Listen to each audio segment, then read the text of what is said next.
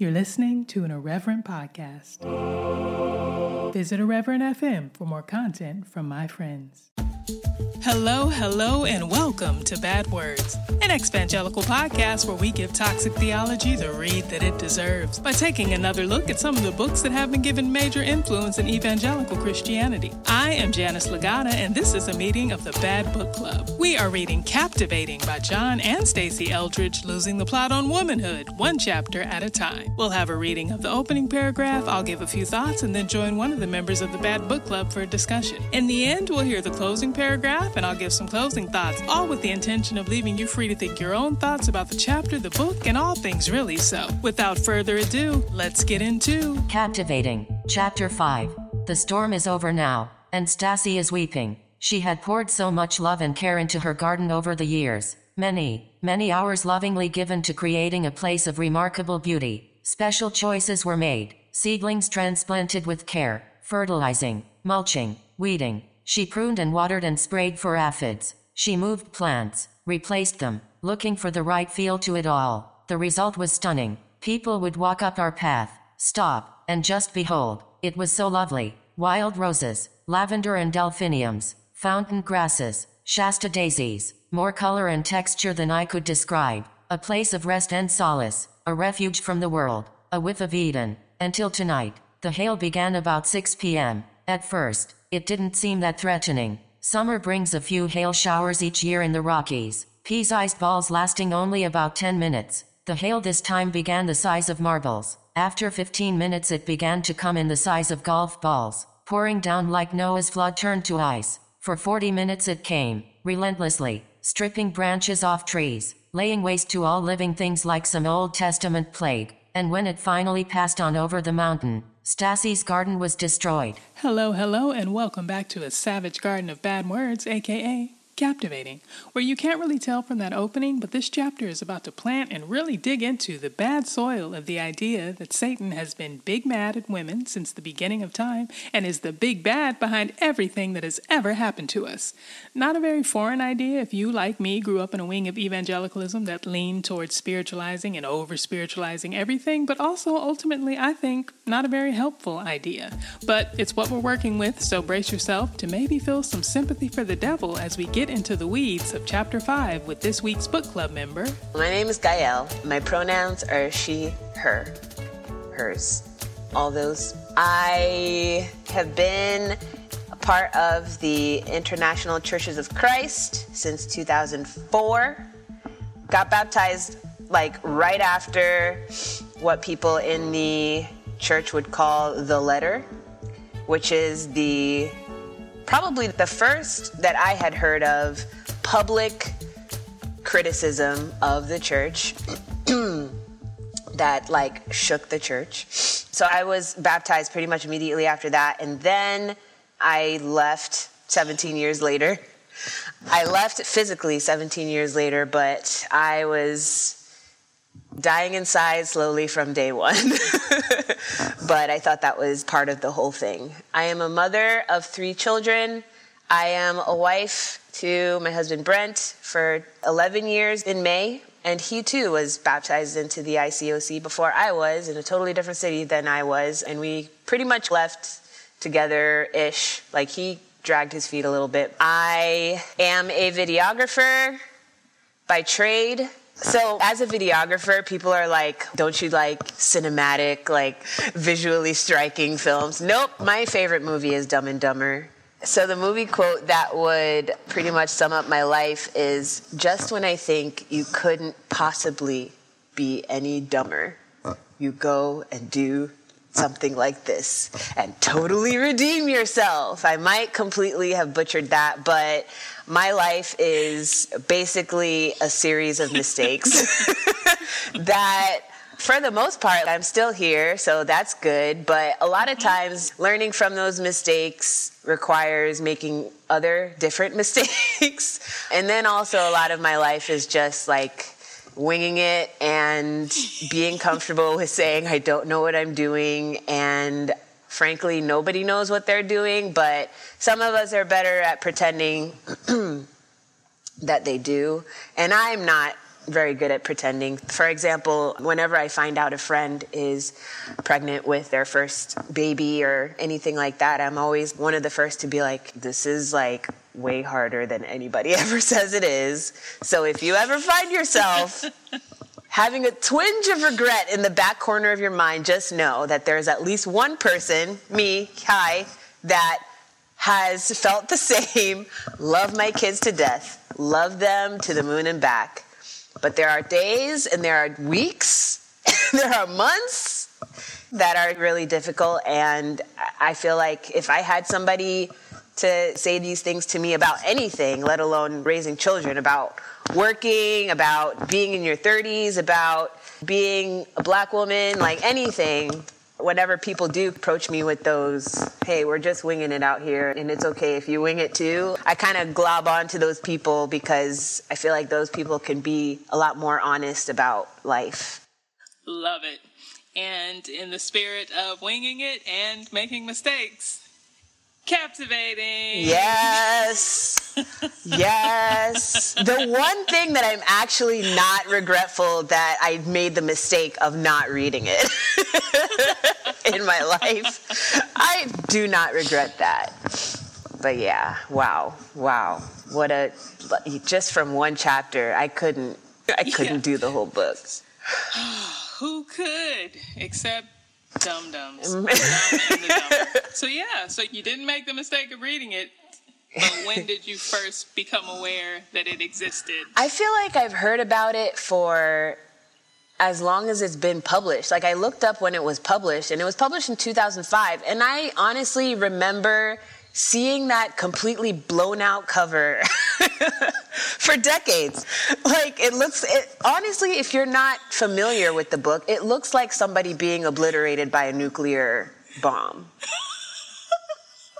Does it not? Like it's so bright.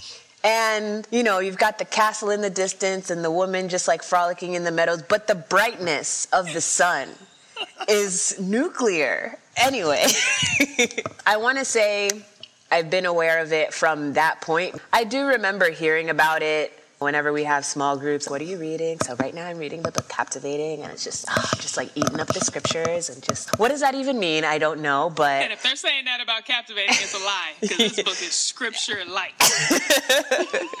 just eating them up, just eating up the morsels and the gems, and I'm just like, uh huh, yeah. So.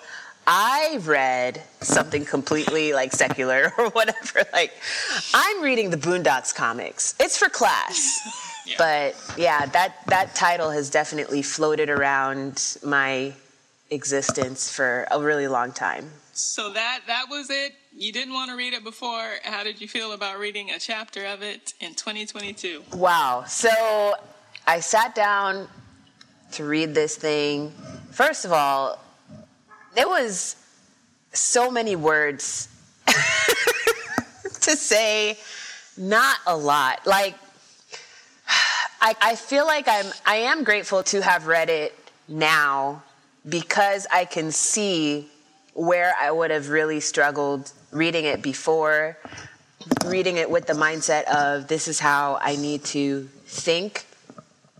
It does make me sad a little bit for the women that do genuinely read this, trying to get things out of it, especially if they are women that can relate to the situations that are talked about in this chapter assault, sexual assault, or any kind of violence that are trying to find something to hold on to to make them feel worthy of love, to make them feel worthy of just being able to exist without being hated on, stuff like that. Like to read this, if I were, if I had the ideas that I had prior to today, as far as what it takes for women to feel loved and to feel free, I feel like it's still not quite, it doesn't really hit it for me. It's got some good things in there, I'm not gonna lie. It's got some like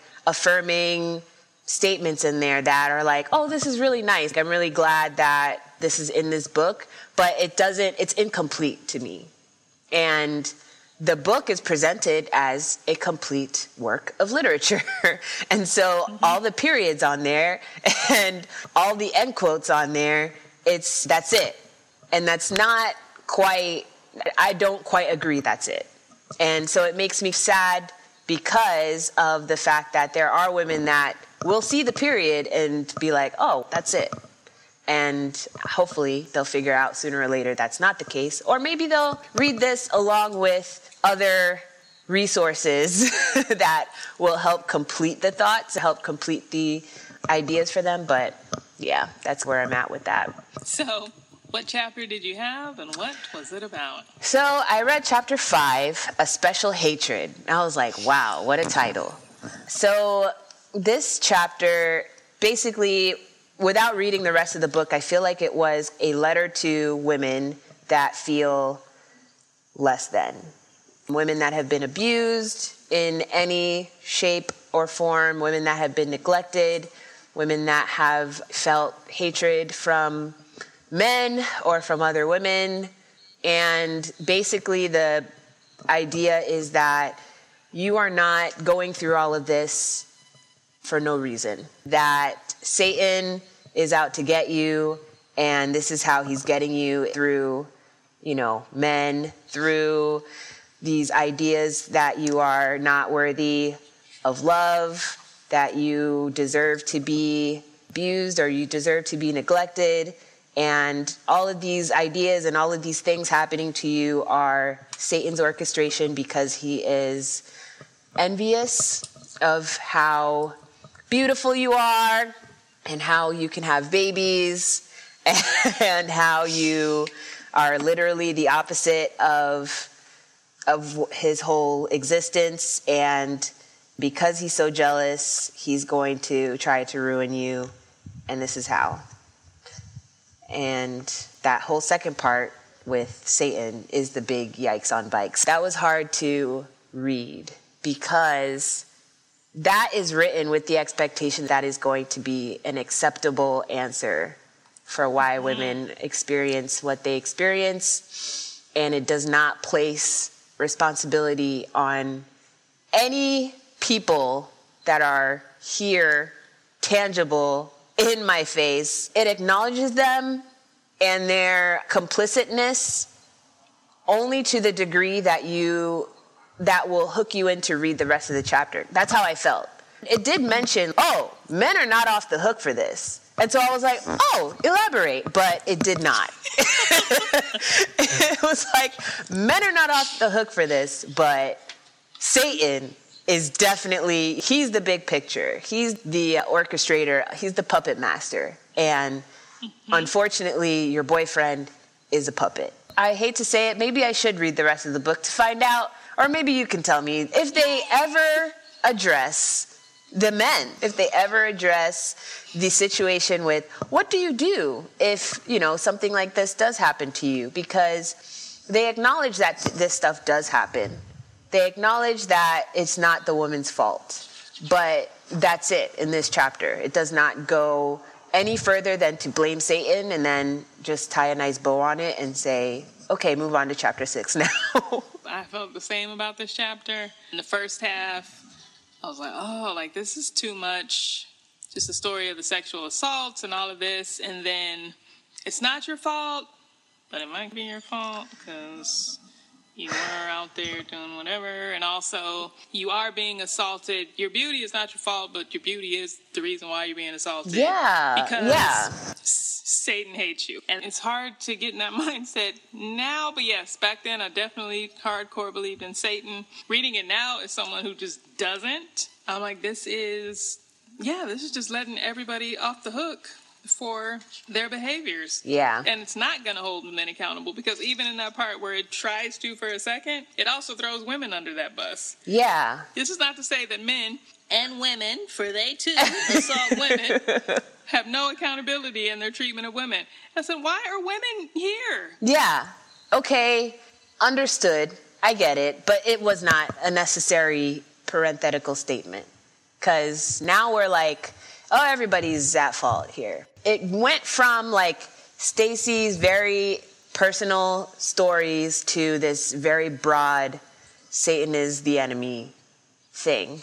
And I don't know, I felt I felt bamboozled because they got me at the beginning because honestly at the beginning they were talking about okay they were talking about Stasi's garden and how like mm-hmm. the hailstorm and everything hurricane ian just blew through here my mom's house got some damage, but specifically, she has a plant nursery in her backyard that was completely destroyed. And so I was like, oh, I know a little bit about how this feels because I saw the devastation. I saw this is something that my mom spent a lot of time taking care of these plants, and it's her peace, peaceful place and everything. And so I was like, I was already hooked. Like, I was like mm-hmm. in it. And then she went in to talk about the things that happened to her when she was younger, like traveling abroad and how even like her boyfriend wasn't didn't have really the right response to it at the time and so on and so forth and I was like, wow, so this is maybe I should have read this book. That's where I was going. Like maybe this book could have helped me um, in the past, and then they just dropped it. It was so anticlimactic. It's Satan. Honestly, whenever they did talk about the garden and how it was destroyed, like my first highlighted statement was both of us turned in our thoughts to Eve. And I was like, oh, here we go. I definitely said, here we go. And then I just was like, let me just read on because this is literally the second page of the chapter. I have a whole 11 pages to go. Yeah. I thought the same thing when it said, and our thoughts immediately turn to Eve. And I just thought Christians are so corny. They're yeah. so corny. That's really that's where your mind goes. Right. Like I don't think so. I don't think so. You just had hail just go all over your house. I don't know, maybe I'm a heathen, but even back then, my first thought would be roof repair. Let's get some new plants. Let's clean up this mess. Let's cry a little bit. But Eve, or if you're going to go super super spiritual, if you're going to do that, then why wouldn't it be the devil? Why wouldn't you go to Satan? Like why what what happened to humanity didn't just happen to Eve. Like right. to act like Satan's attack against humanity is specifically worse and more devastating to women. That's the problem with this book. Like you're trying to go so hard it's not your fault, it's not your fault. But again, when this terrible thing happens, the first thing we think about is yeah, Eve. Eve. Poor Eve, Eve, but we say those words, poor Eve, but those two words mean totally different things to us and then to them. Like, poor Eve, yeah. she's getting all the flack for this. And they're like, poor Eve, what a, a pillar. right, yeah. that stupid snake but really the most cunning animal in all of the garden. That stupid woman, really. But poor right. Eve. And it's been chapter three was where they laid out like the story, the whole story of Eve. But so since chapter three and like reading their account of it, which is the standard evangelical account, mm-hmm. the thing that just stood out to me is, but the serpent didn't lie. We're mad at Eve and we're blaming her for being deceived but she wasn't deceived. Like everything the serpent said was true. Right. The issue that evangelicals have was Eve asking questions. And so I don't know, we're all in the danger zone because as soon as you are a woman with questions, something bad's about to happen to you. Yeah. Because we've laid out the binaries for you. And if you don't accept that, Satan's going to get you, and there's nothing we can do about that. And no one can be held accountable for it because Satan is wild. Mm-hmm. you were out there. Yeah.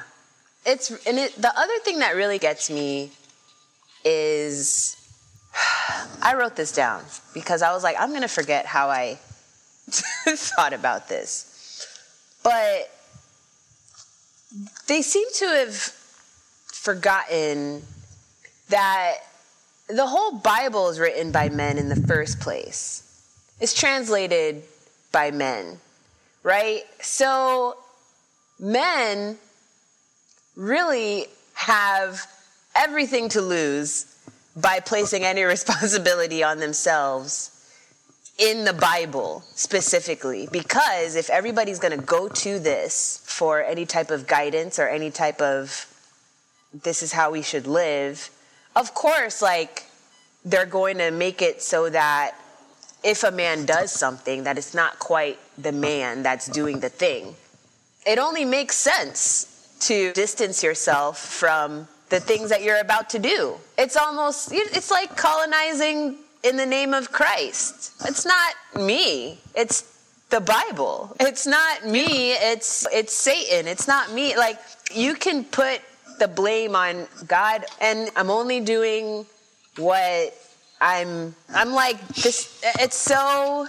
sad. It's sad, but at the same time like it really does make a lot of sense. If I were a man and I had a pen and there was no book to tell people how to live their lives, I absolutely would have written every word of the Bible. every word. And all I have to say is God whispered this to me and that's it. Like of course I would.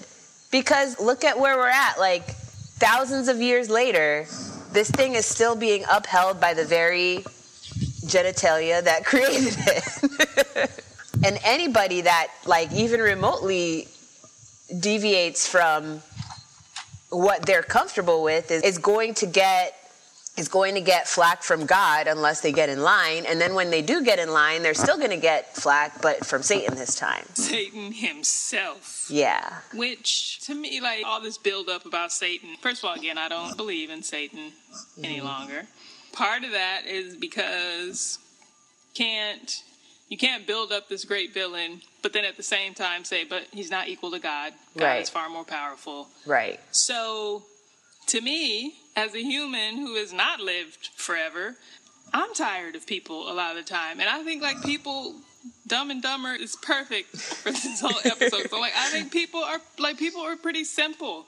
And as Satan, as this devious, powerful, malevolent being, I would have been bored with humanity within the first hundred years. Like there, there's not a lot of things you can do to us. We're not that complicated they're like, oh, if I can trick them into this or into that, they're going to do this. And ah, like I've played this game so many times. I yeah. know all the cheat codes. I don't want to do this anymore. Right. Like if God has this overwhelming love that can sustain for us through the ages and Satan is not equal, then Satan can't have that same kind of hatred for us. Like mm. he just can't. Mm-hmm. And then also, if we're playing with all these binaries and God is masculine and feminine, but we're really just talking about God as a he, he, mm-hmm. and also Satan as a he. Why does Satan have an issue with me? You ought to be mad at Adam. Mm. He take him out. Bother him. He's your competition. Not little old me. Women, stupid women. You coming after us? Right. For what? So for me, just the stories just don't make sense. Why bad things happen? Because bad things happen. It's a broken world. But if we're going to ascribe all of this to this puppet master, I'm fine with that. But then you got to teach people how to not be puppets. And at some point, we have to take responsibility. Yes, exactly. For that. I would have loved to get a section, that section written by John. I wish it wasn't all about how he doesn't understand women and he didn't want to write the book. Like, what is your problem, dude? Why did you write anything? Why? I didn't need to read this. My eyes. I sometimes I wish I couldn't read. Sometimes I wish I was illiterate cuz that word salad was unnecessary. It only made me upset because literally he wrote, "I did not want to write this book." And the book is selling millions of copies. Millions. Millions. Yes. Uh, meanwhile, I'm over here scared to write a paragraph. and, and, and this guy is just straight up writing books about how he doesn't want to write books and how he doesn't understand women, but this book is perfect for women.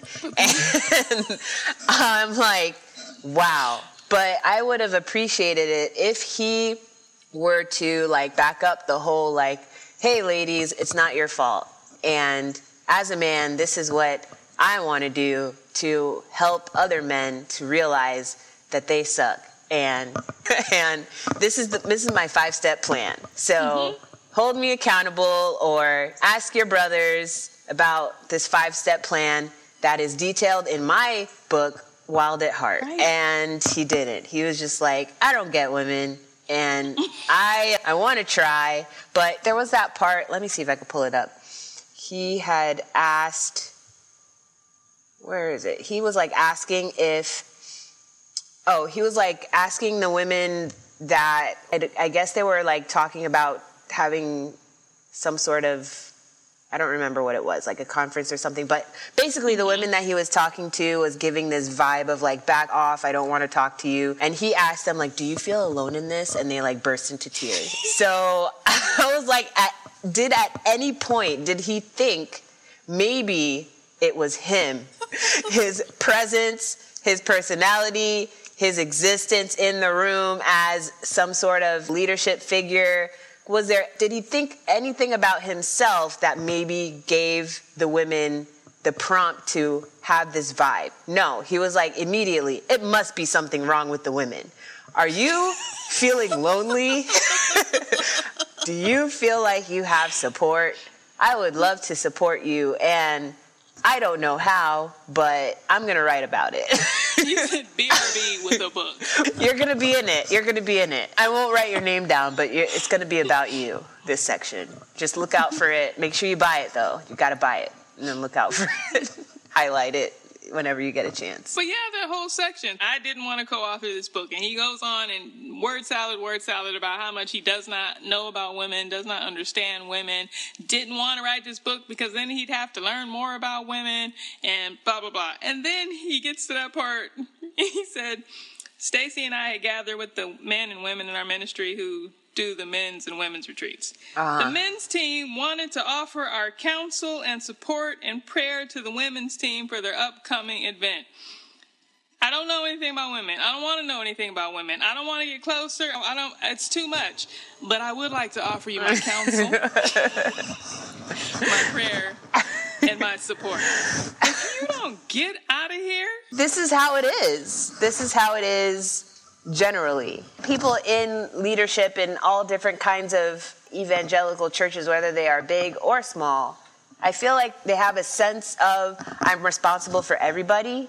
So, regardless of whether they can relate to a person or whether they know about a person or a group of people, their ultimate thought is I am here to lead regardless. And so, a lot of their leadership is blanket leadership and that's why it misses a lot of people, I feel, because there are things that are said in the pulpit, I have no idea what you're talking about, or this doesn't apply to me. I need help in, in, in a way that you have never spoken about, or I don't know who, I don't, if there are people that can help me, I don't know who they are because you're busy not talking about these different, the different people that might be able to help different organizations or different groups or specific people that are trying to do things or whatever. Like, they only get lifted up every once in a while. Like, the church that I had just left, every Thanksgiving, this woman came up and was talking about how she was collecting food and sweaters and socks and stuff for people in need. She did that year round, but she only spoke about it around Thanksgiving. She was only allowed to come up to the church to talk about it during Thanksgiving. Had I been a person in need that happened to be visiting in April, I would never know. I hate that this was his his thing was like I don't get women, I don't understand women. It wasn't let me go find a woman to to help or let me see how I can support Stasi in this. But it was let me go talk to these bitches because they're being really bitchy to me. They're being really mean to me, and I want to know why. In the most loving way possible, with the words of, with the most godly language. Like, why are you being a bitch? why are you being so mean to me? and it's not even what am I doing? Is there something that that I can do better? It's are you feeling okay? Is something wrong with wrong you? With you. And that kind of sucks. I and I've heard it. I've definitely heard it, and it's like whenever if I do express my concerns about okay maybe i do feel this way but it's not out of thin air that i feel this way let me let me tell you what's really going on there comes a point where it gets too weird for the person i'm talking to and then it's okay brb with a book or just pray about it or i'm sorry that's happening to and sometimes that's helpful i'm sorry and i don't know what to do but i'm here to listen that's helpful too but that need to have a solution to the point where you're writing a whole book that gets sold across the world is probably translated into a bunch of different languages. Come on now. Like you could have stopped with just approaching the woman and just not opening your mouth. Or maybe leave her alone. Maybe leave them alone and write a book about that. How to leave women alone and let them find their peace in God. but they need to I want him, not him. He's done. No more books from John. No more. but where is the book that tells men the five steps on how not to be a puppet? Because if this is an all out assault against women and Satan hates women, and as a man, one of his primary jobs, as laid out by John, is to be this protector and be fighting battles and whatever. The only way you can protect me from Satan is to protect me from you. So, mm-hmm. how can y'all be better?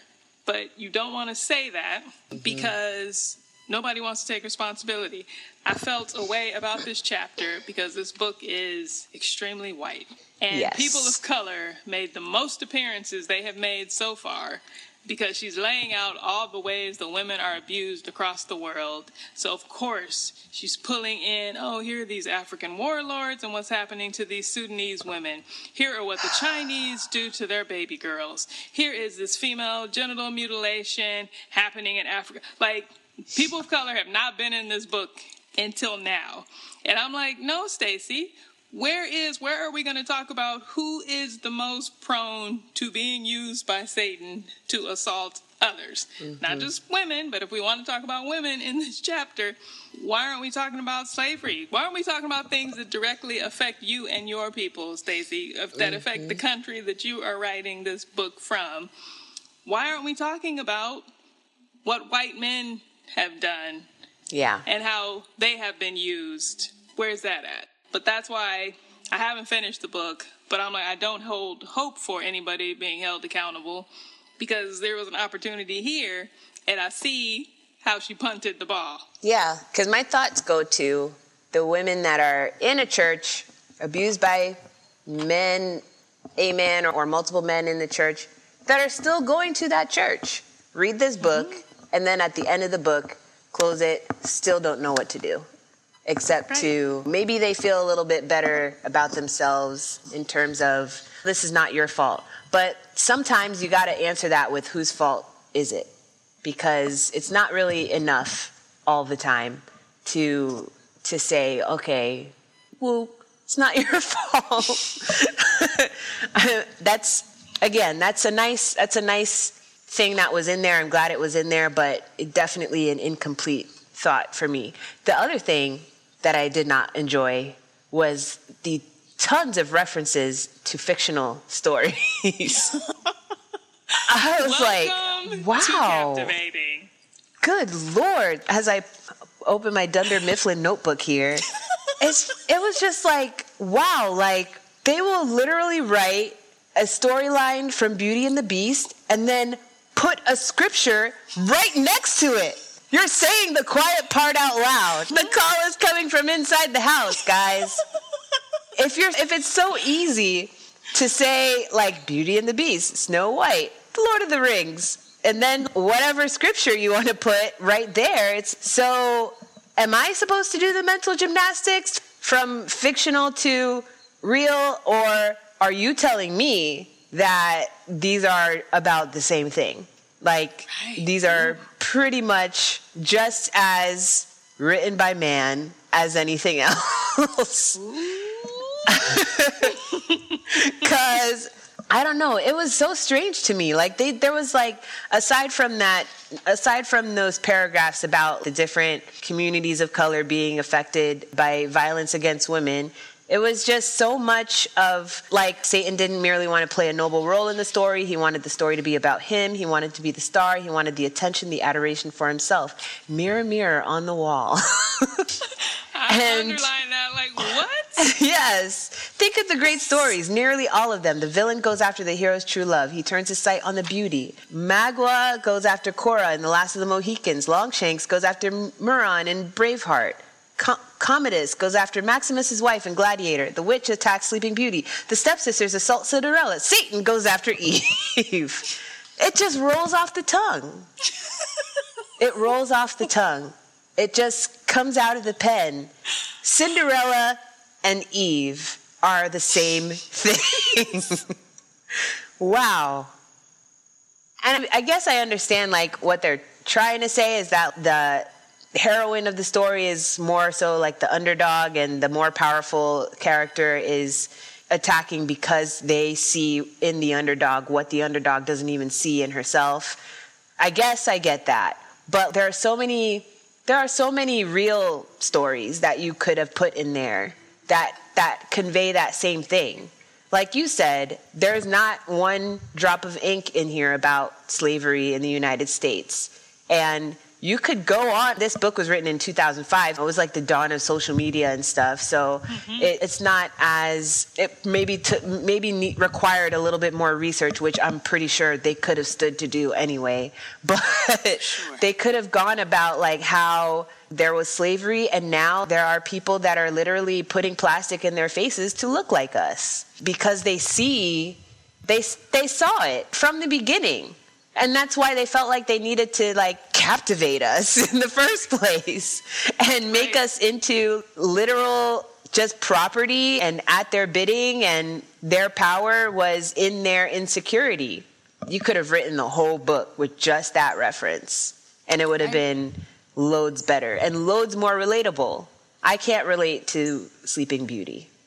I can't. Oh. I never even saw the movie. Maybe I saw it with the kids, but Sleeping Beauty, like that whole story, all the all those Disney princess stories, like most of my life, couldn't relate. Thank goodness now we have different princesses and different heroines coming out of these movies and stuff. But Thank goodness says us. right? Yeah, yeah. I want to see. I want to see what they have to say about Ariel because Ariel's not in the book. However, she's not in this chapter. oh, there is an oh. earlier reference. There is. nice. And we were talking about it yesterday, and I was laughing because I was like, the next time they update this book, I bet it's going to say Little Mermaid 1993 or whatever year. like that, that oh my out. gosh. Watch. Listen, we are two girls who love a good story, love a show, love some love some good fiction and there is too much in this book. I'm like, yeah. stop with the movies. Yeah, it's a lot. Like you said, this is, I'm fine if you are saying, yes, Cinderella and Eve are the same because these are both fictional stories written to teach us something, but they are not real life. They are extreme scripted versions of big ideas. Yes. If that's what you're saying, fine but you're not saying that. Right. You're trying to build up this whole big thing. And then even in your fear of admitting the damage of whiteness and white supremacy and white men and the evil they have done. So you're going to pull all these women of color in now. They haven't mm. been in the book thus mm-hmm. far, but now here we go. And oh, the Chinese did this and this happened in the Congo and the Sudanese. Okay. But if Satan is so anti women of color, Hmm. What does that say about our importance and our stature and standing in the spiritual world, in spiritual things? If Satan is so bothered by us, I don't know. I feel like we must be something special. Yeah, we must be. We must be. Even if no blame was placed on anybody, we're still the most shat upon beings in the world. Yeah. By so many. Why? Why? And it's if we understand, which I don't know how many people do, like evangelical Christians, I feel like we understand that a lot of the hatred is based on insecurity, is based on fear, based mm-hmm. on just feeling inadequate themselves, so they've got to project. But, you know, what are you going to do about that? by the way. What, what are we going to do about that?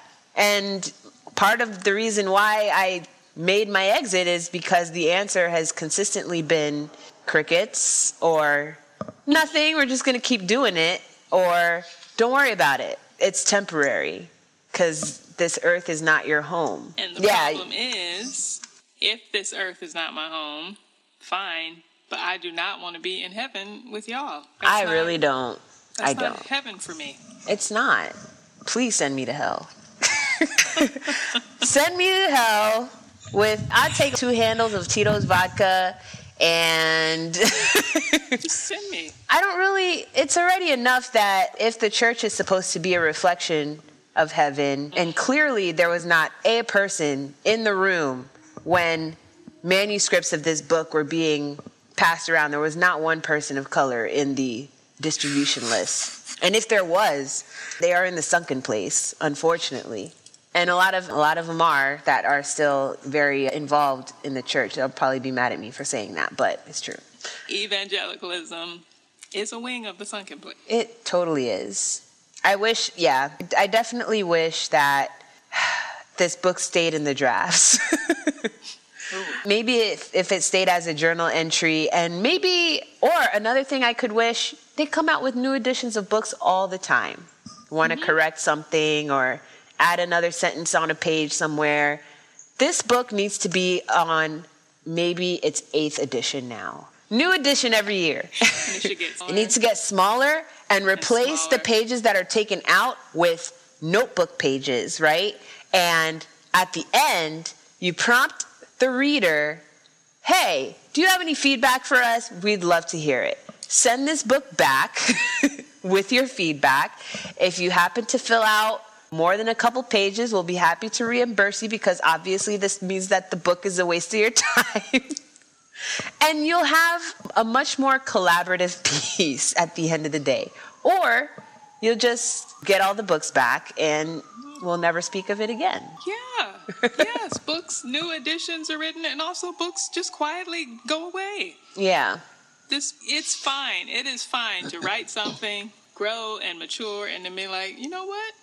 They're not my best work. Yeah. And we don't really need that anymore. So do the Creflo Dollar. Get rid of it, burn it. Burn it. The right thing to do would be to send them back for refunds. But if we want to yeah. keep the money, at least tell the people to burn it. Yeah, because this is it's just a mess. But the big problem here is that, again, no one is held responsible. So they said the evil one has had a hand in all that has happened to you. If he didn't arrange for the assault directly, and certainly human sin has a large enough role to play, then he made sure he drove the message of the wounds home into your heart. Why does the evil one have so much power? We've taken humanity out of the equation. We're not holding men responsible. We're not holding ourselves responsible because we're all just puppets. Where is God? How are we supposedly on the victorious side with the big power the big guns right on our side and we are consistently losing and nobody can answer for it. Satan is just out here running rampant, doing whatever, and it's just the way it is, guys. Who can literally But when a good thing happens to you, don't forget. Don't forget who did that. and it wasn't you. it was not you. Absolutely not. Just like it wasn't the guy over there that took you on a date and put something in your drink. It wasn't you that got that job or whatever good thing. Oh gosh. It's definitely, I feel like it was the equivalent of getting a really big helium balloon and it just, you just let the air out of it. It's not even a pop, it's just a slow.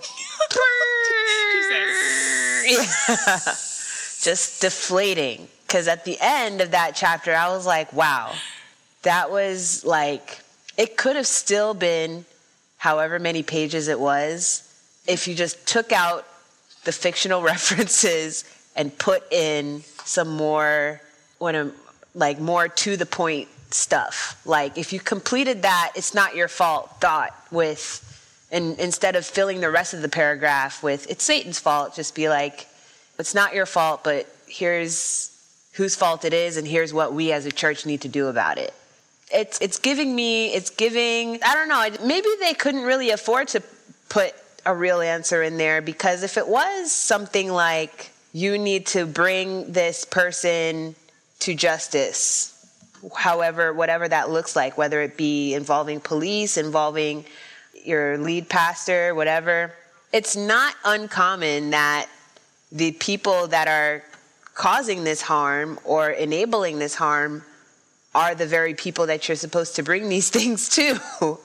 And it could be that they are aware that if they were to say something like that, they'd lose a lot of people, either a lot of people in their camp of people that they have trained up or whatever, or they would lose congregants, like members, because, you know, if they don't feel safe, then you got to go, you got to leave.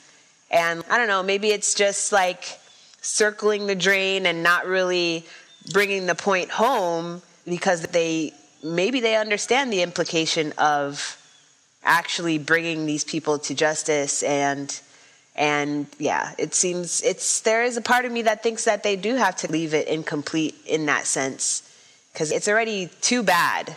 Like it's not it's too common this stuff in the church in society it's too common. And the people that it's most common with unfortunately are people that can further harm you if you do get encouraged to do something about it or you do find the a way to to deal with it in a way that brings that person to justice or to basic at least hold it in front of their face this is what you did to me i don't know it just makes me so sad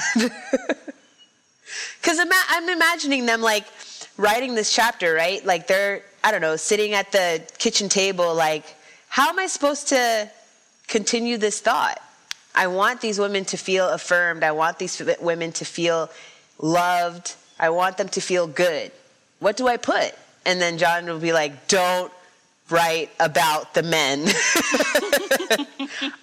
Let me handle that part. Don't worry about it. Let me handle I it. got it. I, I got, got it. I got it. You just keep on writing the fairy tales in there, and I'll write my part, and then we'll just submit it. You don't have to proofread. I, it's okay. I'll, I have spell check on. It's going to be fine. Don't worry. And then we open the book. It's, I don't know anything about women. I didn't even want to write this, Stasi made me write this, which is a lie. right? Because this book is a cash grab. Wild at Heart was already out in the world and Mm. have done better than anyone ever expected. So they said, let's write the companion piece. John, it is John and Stasi Eldredge. It's not Stasi and John Eldredge. And he writes a lot of this, and I know he wrote most of it because of all the movie references. The man cannot stay away from a movie. So, him pretending to be reluctant, You know what? like the rest of this, is a work of fiction. It's so wild to me with the references because he was able to name characters in Braveheart and Last of the Mohicans, neither of which I've ever seen. But he's able to name specific characters, right? But then he mm-hmm. goes, the stepsisters, which also have names in Cinderella. I'd never seen Cinderella, but I know those stepsisters have names. He, the wicked, the mom in Sleeping Beauty, or not the mom, Maleficent in Sleeping. I know Maleficent. Mm-hmm. So it's like clear. Not only is he making movie references, but like he's referencing the movies that he thoroughly enjoys, and then oh, got to throw in something for the women, Cinderella. and it's like a one sentence thing. It's that's so wild to me. Like I'm just now like seeing that there's so little balance put into this mm-hmm. book. That's mm-hmm. not right. Maybe it's only Stasi's only contributions are the parts that are her personal experiences. I think so. That's whack. So it should have said John Eldredge with contributions from Stasi. John Eldredge, feet. Yeah, yeah, featuring Stasi. One sentence written by Stasi. Stasi's name is in the book. Aw, that stinks. No wonder the cover's so terrible. He probably picked it. He probably was like, all right, guys, this is what I'm looking for. I'm looking for a nuclear explosion, pretty much Big Bang looking image. I want a woman in the corner. I want a castle in the other corner. And I want captivating and that papyrus script with all the letters not connecting, just whatever font you can find that seems just remotely feminine in Microsoft Word We're not buying any new fonts We're not, we're not. We're just gonna write it. It's gotta have a curve, and then that's it. Okay? Everything else, block lettering. Make sure my name is first. Okay? Got it? Good. Break. A week later. This is perfect. Print it. this is exactly what I imagined. Maybe the woman, maybe make the woman a tiny, a little bit smaller. More in the corner. Just hide half her body, no legs. Just her top half.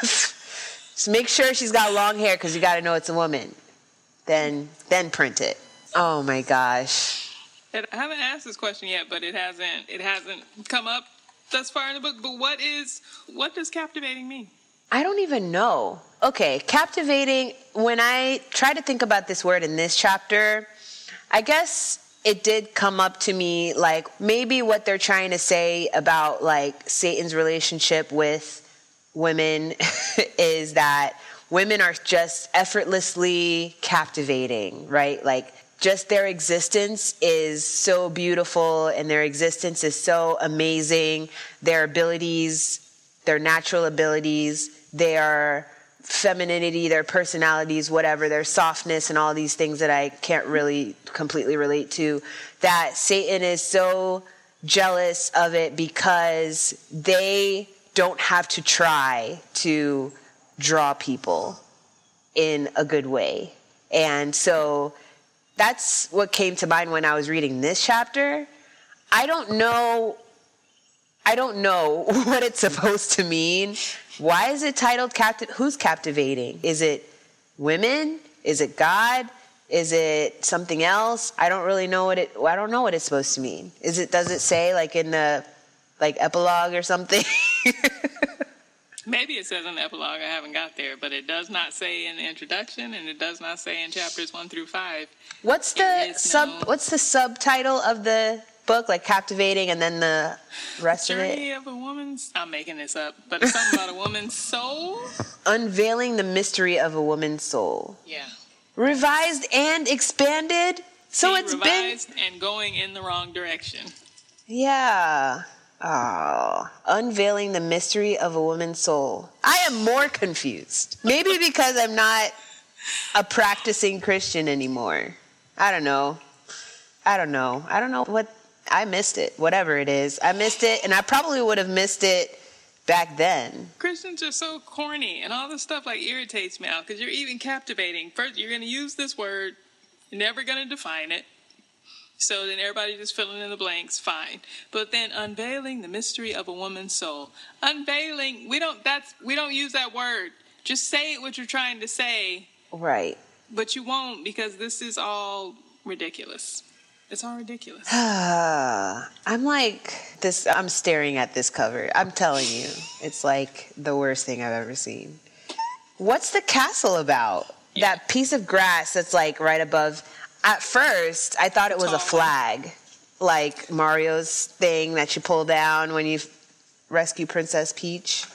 Mm-hmm. But yeah, I don't know. This is not the flex that they think it is, this book. And I probably would have, honestly, if I read this book earlier in my life, maybe I would have felt more out of place and left earlier. Honestly, that's how I'm feeling. Like my relationship with femininity as far as the church is concerned is has always been really hard. I don't I've always been considered like a tomboy and I do have feminine qualities, right? But they're not typical, they're not prevalent, they're not among the first few words you would use to describe me. I am quiet, but not for the reasons that you think. if you're looking at me through the Christian gaze, I am just never, I never fit that, that, uh, those qualities. So whenever it came to, like when I was in uh, campus ministry, there was always like, if you had been there for longer than a year, you're automatically just being looked at to lead a small group or to lead somebody's Bible studies and maybe baptize them and stuff like that.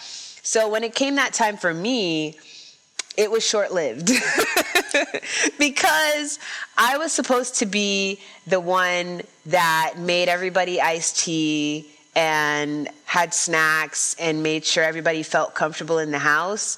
And th- my counterpart, the man, was supposed to be the one that came up with the ideas for our get to know you activities, our little Bible study, or whatever. And if he wanted to hear from me, then he would tell me what to say, what to talk about. But that would never happen because I couldn't relate to the to the things that they would want the female counterpart to talk about. Like the I guess my even when it came down to like my wardrobe, like I'd be considered modest, but that's cuz I was wearing what was comfortable, not because I'm like more beautiful than a sack of rubies or whatever that scripture says. and I recognize that I'm not being modest because I'm not trying to make men struggle. I'm being modest because I don't I don't like wearing tight jeans. I just don't. And people would be like, "Yeah, look at Gaël, for example," and I'm like, "Nope, don't look at me because I'm not the example that you think I am." And then when I got married to Brent, like I think a lot of people thought that whenever I got married to a man, that would put me in my place. I married a man, yes, but I also married a man that loves me for who I am, not who mm-hmm. this idea of what a woman is supposed to be. And so when it came down to telling me to be quiet because I'm asking too many questions, or the one thing that was the catalyst for was it the catalyst? It was one of the catalysts was i had made this post on tiktok like at the very beginning of the pandemic. George floyd wasn't even dead yet. Like it was very beginning of the pandemic. Everything was locked down but everybody was depressed because we were locked down. So i'm like let me see if i mm-hmm. can make some people laugh by making this tiktok account. So i made a tiktok and i did this lip sync of the scene from friday how come every time I'm in the kitchen, you're in the kitchen? and in that little scene, the dad says, goddamn, right? He says, you're in the goddamn refrigerator eating up all the food. So I'm over here lip syncing it. I put my kids in it because they are literally the ones in the fridge. And like that same day, I get, no, yeah, I get a text from my husband saying, somebody's like texting me, telling you to take down, telling me to tell you to take down some TikTok post. And I'm like, what? and so he was like, yeah, that was weird. So I told them to talk to you. And him telling that person to talk to me, like, flustered all like it, it, made their brain explode because the proper response was supposed to be, "Oh yeah, I'll put my wife in her place." And you'll never hear from her again. but he was like, no, if you got a problem with her, go talk to her. And he eventually he figured out like I showed him what the post was and he was like, I don't see the problem. And so they they approached him again without approaching me still. Approached him again. Did you talk to your wife yet? And he was like, No, not about that. I told you to go talk to her if you have a problem. Also, there's no issue. you don't have an issue. The world is on fire. Do you know that COVID is outside? Do you know that this was like a week after Breonna Taylor was killed? Did you know that Breonna Taylor was just killed for no reason? Please don't come into my text messages and my inbox over a TikTok post. This went on for a couple of weeks, this back and forth, and then eventually it got to me and and I was just like, you know what? I'm fine with it. And so because I'm fine with it, I'm going to hang up the phone now. and then it was just like this was this type of response basically what I'm getting at is I was more empowered to be myself by my husband and therefore more of a problem in the church. And there are obviously Brent is a heterosexual man. There are there my feminine qualities he does there are things that he does enjoy about me, but for the most part like he does love me for me. Like he does it's not like there we have a problem in our marriage because of who I am or who he is or who people expect us to be, but we do recognize now that people were trying to create problems. Mm-hmm. Because I wasn't this cookie cutter woman of God, and he wasn't a cookie cutter authoritative figure in our household. Like we're a team. And people say that in the church. They say you're a team, but more like team captain and then like water person. but no, we are both like we literally we have three kids. We have to play defense together. we have to. So yeah, I don't know. It's just like the this book and and pretty much all the other books about being a woman of God, like they never they just never really hit home for me. And I could have, I probably was required to read a lot of them and just never did and just sat and was quiet for all those meetings about it. I never did the workbooks or whatever. But yeah, eventually I realized I really don't, I really don't enjoy this idea that there is only one way to be a woman in the church or in as a Christian. And I don't like that if you even deviate a little bit from what the general idea of a Christian woman is, then you're being attacked. I'm not. I'm okay. It's all good. I promise you, the attack is coming from inside the house. like, seriously, it's fine. And so that's where, like, some of my, I don't really know exactly where I fall today, but I do know that my first few months outside of the church felt a lot more like freedom in Christ than any of my time in the church, which is really wild to say, but I said it. So, as a formerly extremely churched woman who is now and you were before already, but also now, the mother of girl children. Yes. What are you going to teach them? Or what, like, how do you teach them about womanhood and, yeah, yeah. So I I teach them or I try to teach them how to be good people first and foremost. It doesn't matter if you're a boy or a girl or anything in between, you have to be kind. You have to stand up for what's right. If you see something wrong, you have to say something. If somebody's doing something wrong to you, you need to talk to a grown up that's going to help you. Those are like the basics. My kids are really small six, four, and one. One of them doesn't even speak English. so small, right? I have a lot further. Maybe ask me this question in five more years and I'll probably have a completely different answer. But that's the basic. And that's pretty much our game plan right now is teaching our kids to be good people. They are leaning into their femininity on their own. I did not teach them to love princesses. and we try to expose them to if there's a princess movie, then we do a superhero movie too, and stuff like that. Try we try to keep it balanced, but they have their preferences, and we are also going to cater to their preferences whenever they do decide that what they prefer. So there has been, um, like my oldest, my six year old, is 1000% girly girl, and I, I can't stand it, but it is what it is. She's like, Mom, let's do makeup. And I do wear makeup. I was wearing makeup yesterday. I filmed a wedding yesterday. I was wearing makeup. I thought I looked good, whatever. But it's not like a regular thing for me, right? So whenever she does want to do, let's do makeup, it's like, okay, I got to tap into this side of me. All right, fine, let's do it. She's all up into the sparkles and the unicorns and, and everything that everything that you could possibly think is girl as far as like that whole gender is concerned. My middle child, she goes back and forth because not only is she trying to figure out what she likes, but she also wants everything her older sister has. So she does love dinosaurs, and dinosaurs are traditionally a boy thing. She likes dinosaurs, she likes to roughhouse, but she's also like very affectionate to people that she trusts.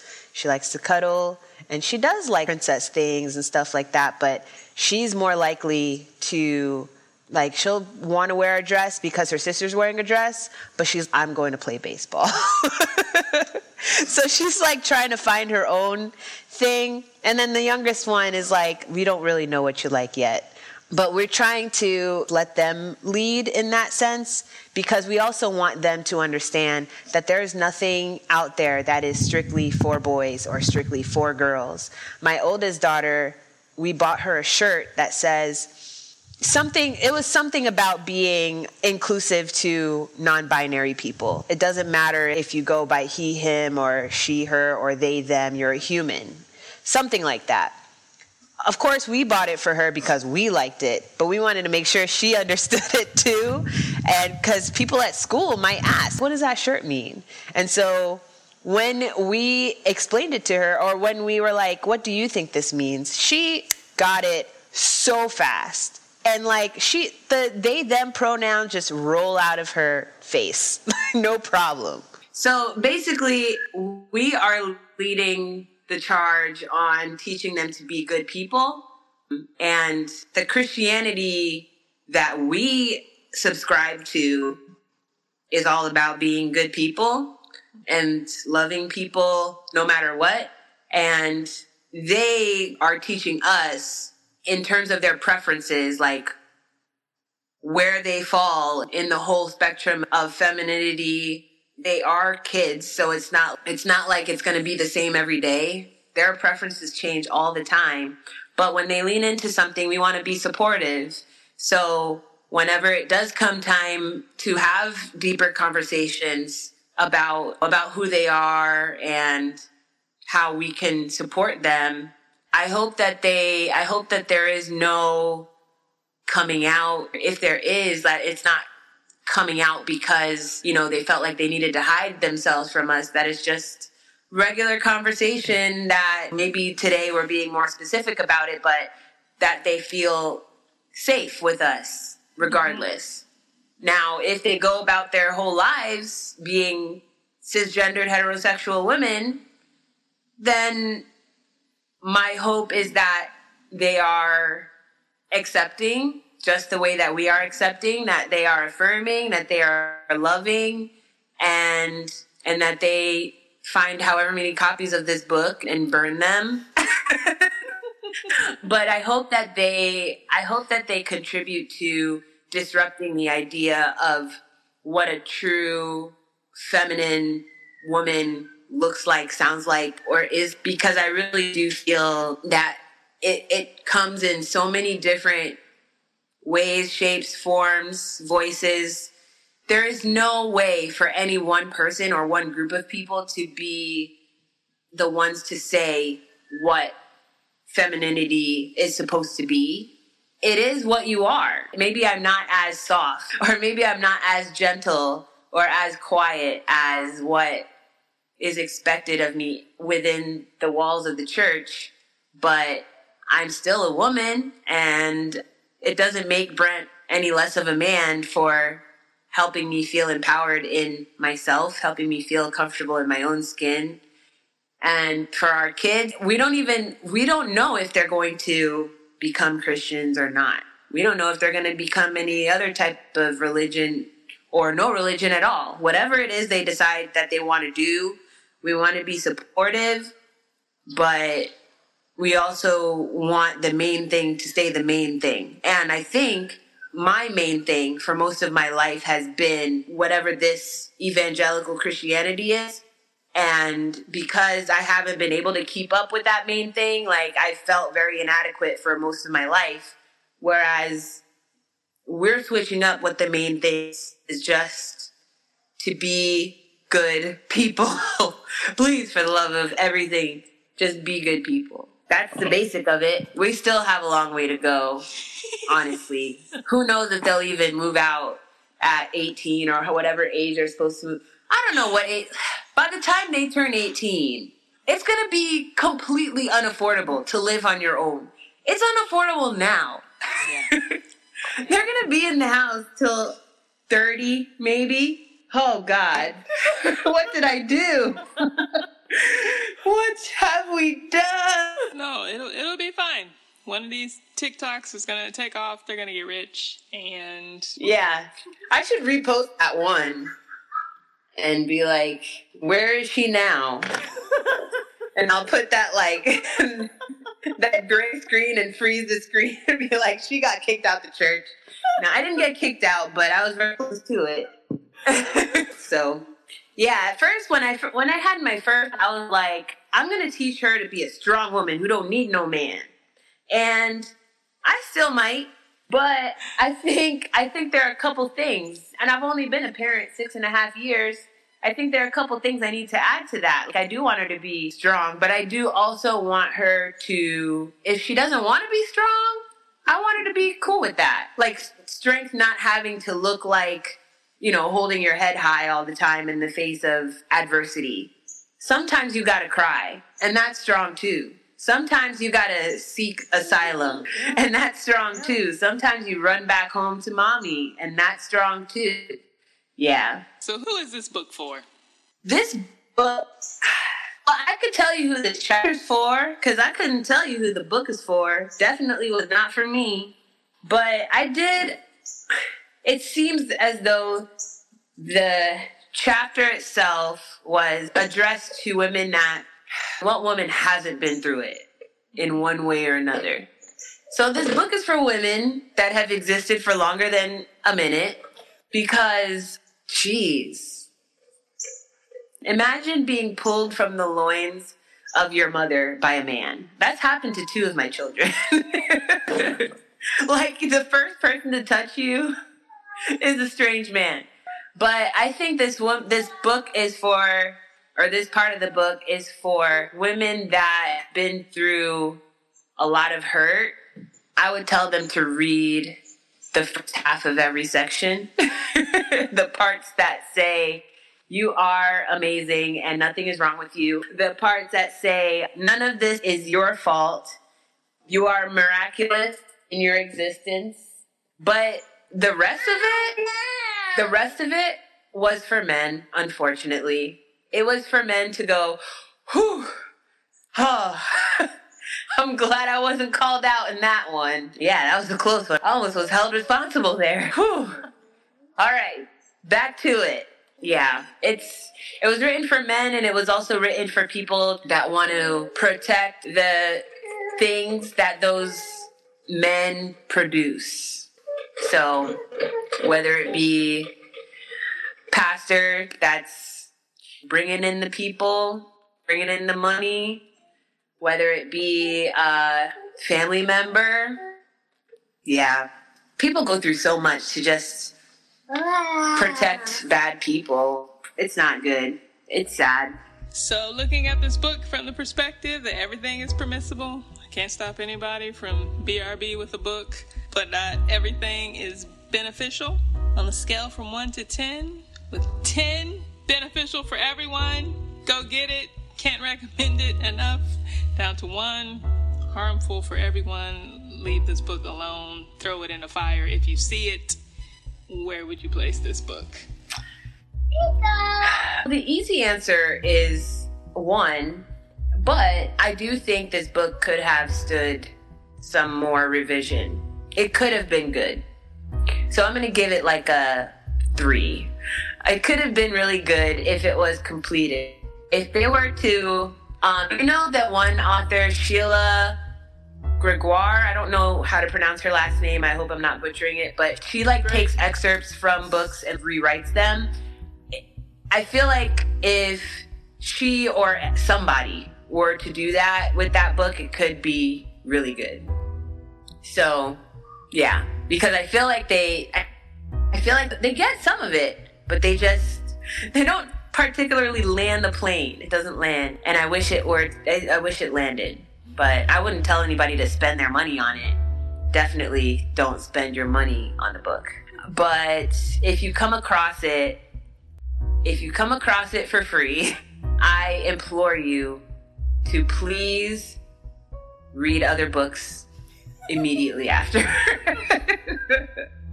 that will help you come to a conclusion I couldn't even, I'm trying to think of what other books we could recommend to complete this thought, but I don't know. I don't think the book ex- exists because they're, the premise is wrong. Like, you just can't teach women how to be women. because there's no template. There's no one one thing. So, final question. Yeah. Instead of captivating, what is something women constructed and or women focused that you would recommend? Ooh. I would pay attention to different things that were traditionally focused on or made up by men that are now led by women. For example, Keke Palmer just came out with KeyTV, yes. like her own network. Oprah had that, which good, but now we got a millennial on the on the rise in that industry. I would pay attention to that. I'd pay attention to Austin Channing Brown because she's got a production company herself. I'd pay attention to women doing things that are normally done by men in general, period. Yeah. All right. And then any closing thoughts? Anything you didn't get to say that you want to say? I don't think so. I do. I do think that it's something to be reading these books on the other side of the coin. So I'm glad that you're doing this podcast, but I also send my condolences for having to read the rest of the book. and I will take them because I need them because it's a lot and none of it is good. I don't know. I don't know what you do to unwind all this stuff, but please make that a priority in your life. but honestly, like you said, it is nice to be reading it from this side. So as terrible as it is, it's also heartening in a way. So like, man, like this stuff goes deep, and we were never meant to yeah. think differently, see anything differently. So the fact that we have and we do is a miracle, and I can only be thankful and grateful. Right. So thank you for taking a chapter of this. Yeah, thanks for inviting me on this. I'm looking Any forward to hearing time. whatever Frankenstein of the recording you put together. and in closing, the evil one had a hand in all that has happened to you. If he didn't arrange for the assault directly, and certainly human sin has a large enough role to play, then he made sure he drove the message of the wounds home into your heart. He is the one who has dogged your heels with shame and self doubt and accusation. He is the one who offers the false comforters to you in order to deepen your bondage. He is the one who has done these things in order to prevent your restoration. For that is what he fears. He fears who you are, what you are, what you might become. He fears your beauty and your life giving heart. You really won't understand your life as a woman until you understand this. You are passionately loved by the God of the universe. You are passionately hated by his enemy. And so, dear heart, it is time for your restoration for there is one greater than your enemy, one who has sought you out from the beginning of time. He has come to heal your broken heart and restore your feminine soul. Let us turn now to him. At this moment, in this particular hellscape of a timeline, I am wrestling with some real life stuff, as are we all, and also with a lot of existential dread and honestly a lot of fear and sorrow and feelings of powerlessness, as we have just come out of a week that began with a houseless man being choked to death by a subway vigilante here in New York and ended with another mass shooting at an outlet mall in Texas.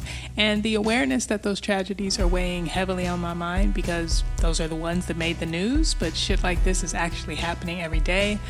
Uh, I don't know what to do with that. I don't know what the current 2023 mass shooting count is, but I know it's higher than the number of days we've had so far this year. And the thought that just keeps echoing is that we are not well as a nation, as a people within a nation that is not well, we are not well. And that's on us. It's not Satan. It can't be.